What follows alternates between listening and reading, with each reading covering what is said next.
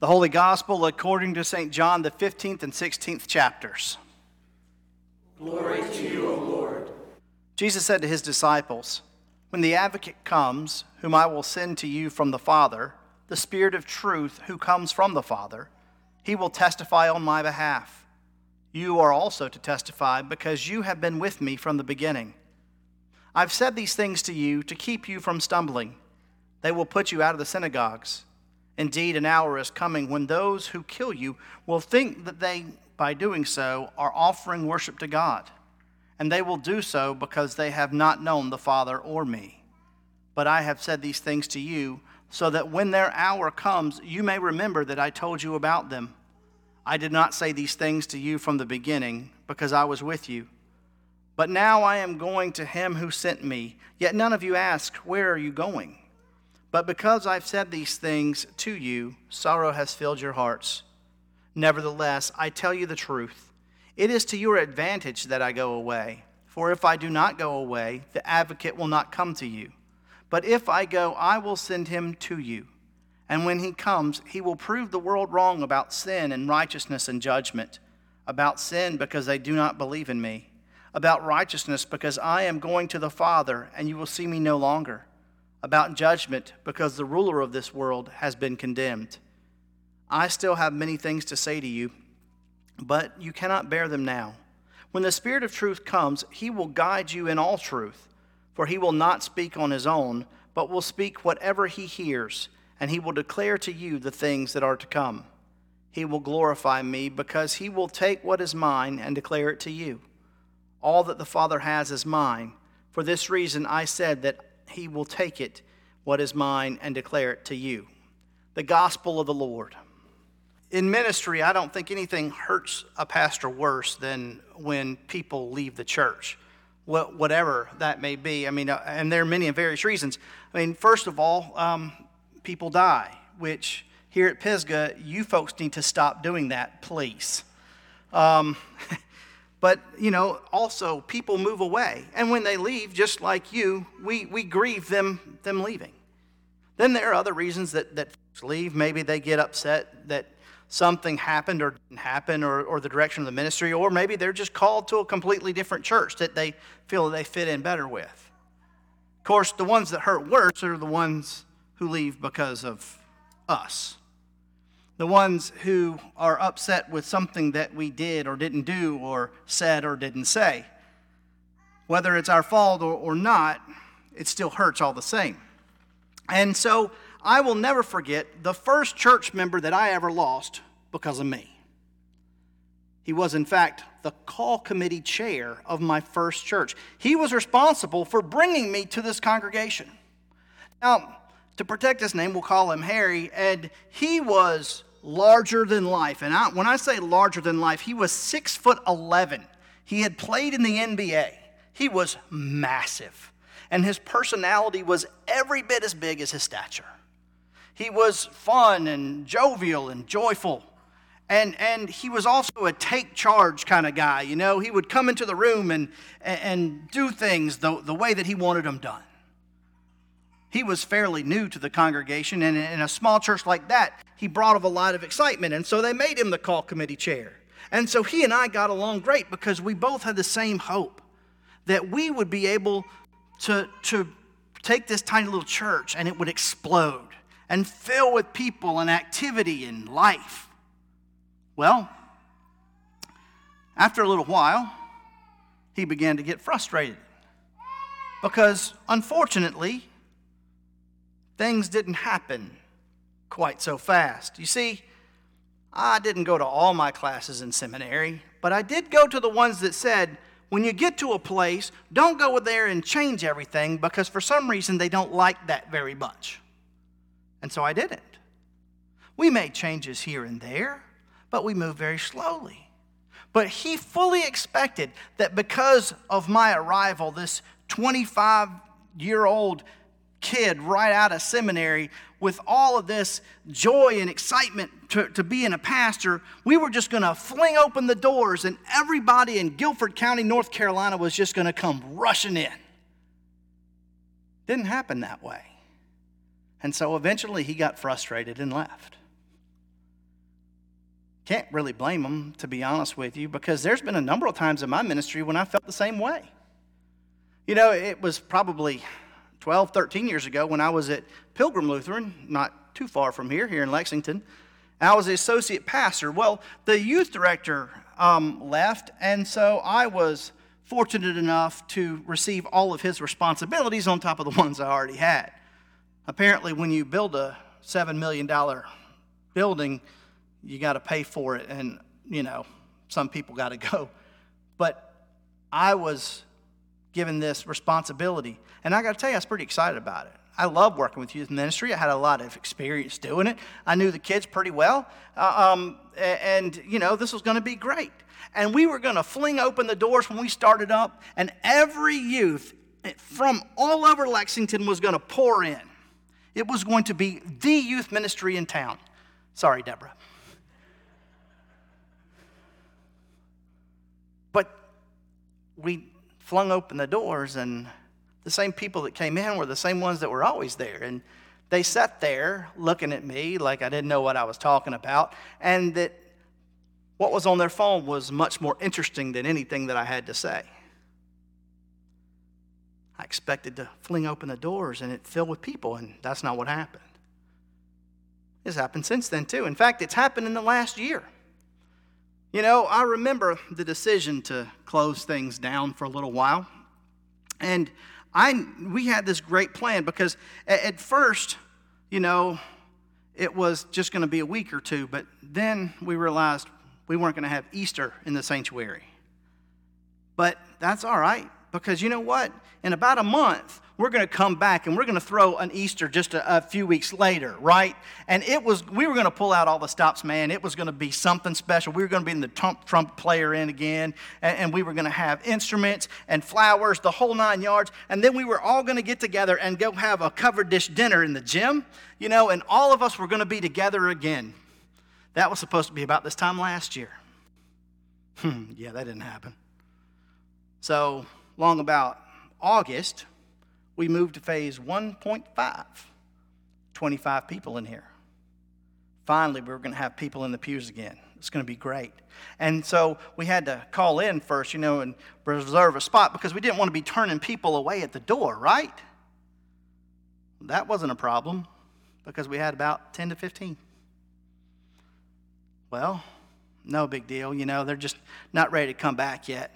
Uh, you know, COVID's still out there. So we moved on to phase one, uh, 2.0, in which we had 50 people allowed in. We still had all the, the pews roped off and everything. And so, you know, we're going to get people now.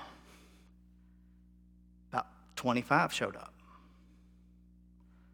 And then, well, we closed down again and got the same 25 back. And it was kind of troubling. But then we got finally got to 3.0, right? We took the little white things off the pews and, and went back to two services. And so now we got our own service times back. Now you can sit in the pew that you sat in with your grandmother and great grandmother from everywhere ago, you know, and, and everybody, everything's gonna get back to normal. And we got about a total of what we used to get in the first service. But then last week came, right? CDC came out and said, no more masks. If you're vaccinated, you are good to go. Well, here we go, right? Now there's nothing holding us back. We're going to get them all back in here now. It's going to be just like it was before. No mask. We can sing. We got, eh, we got anybody can sit in their pew. They don't have to call for us. Great.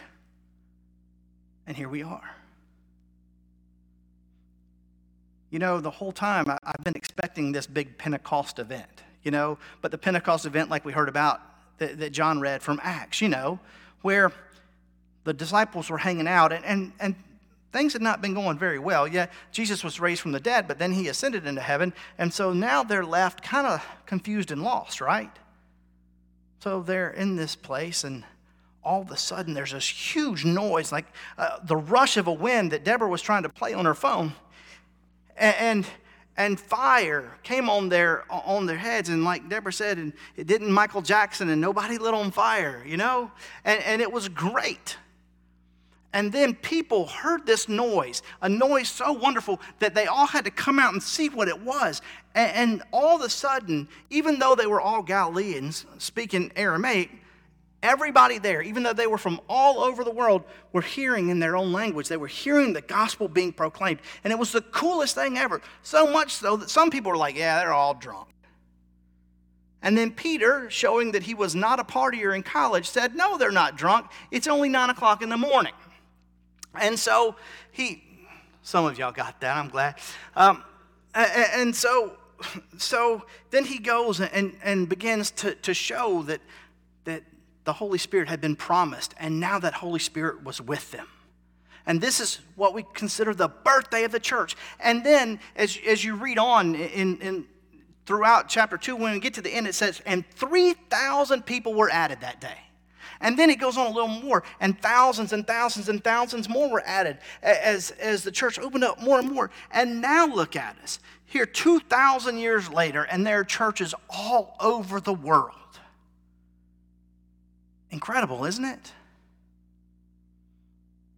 But it doesn't feel like that kind of Pentecost right now, does it?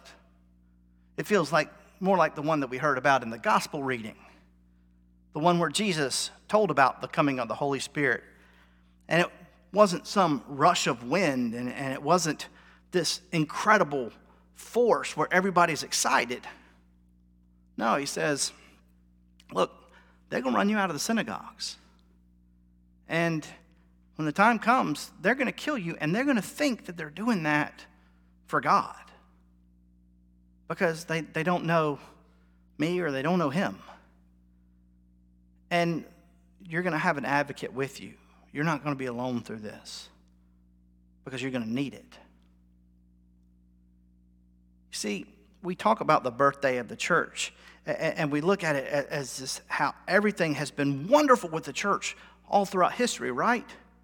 But it couldn't be farther from the truth.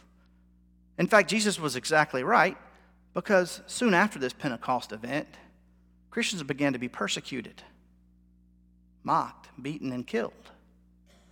And then it turns out that Christians would go to war for their faith and start wars for their faith. And, and there, was, there were wars and, and, and corruption and sexual abuse and highs and lows and divisions and reformations and revolts whether it be in the church hall or in congregations where member would be against member and, and pastors would, would come in and do horrible things or pastors would, would come in and, and be treated horribly. And, and this has gone on for 2000 years the highs and the lows of the church.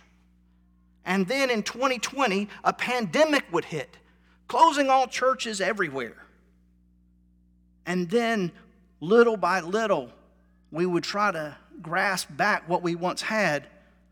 But this week I read an article and said that we can expect about 20% less in every church. So here we go again. Happy birthday, church. But this is the reality. This is the joy and the glory of Pentecost. It's not about an event that happened. It's about an event that's happening. Because you see, we celebrate the coming of the Holy Spirit, that same Spirit that came to each and every one of us at our baptism, that Spirit that gathers, calls, enlightens, and sanctifies each and every one of us. It means that we have the promise that we are never alone. No matter how bad it gets, no matter whether or not we know the answer to the questions or which way we're supposed to go, we have the Spirit there to lead us and guide us, to inspire us, to move us into action, to help us along the way. And so, yes, throughout all this, we don't know the answers to the questions. We haven't always know which way to go. We haven't made the right choices sometimes, and we have made the wrong ones other times.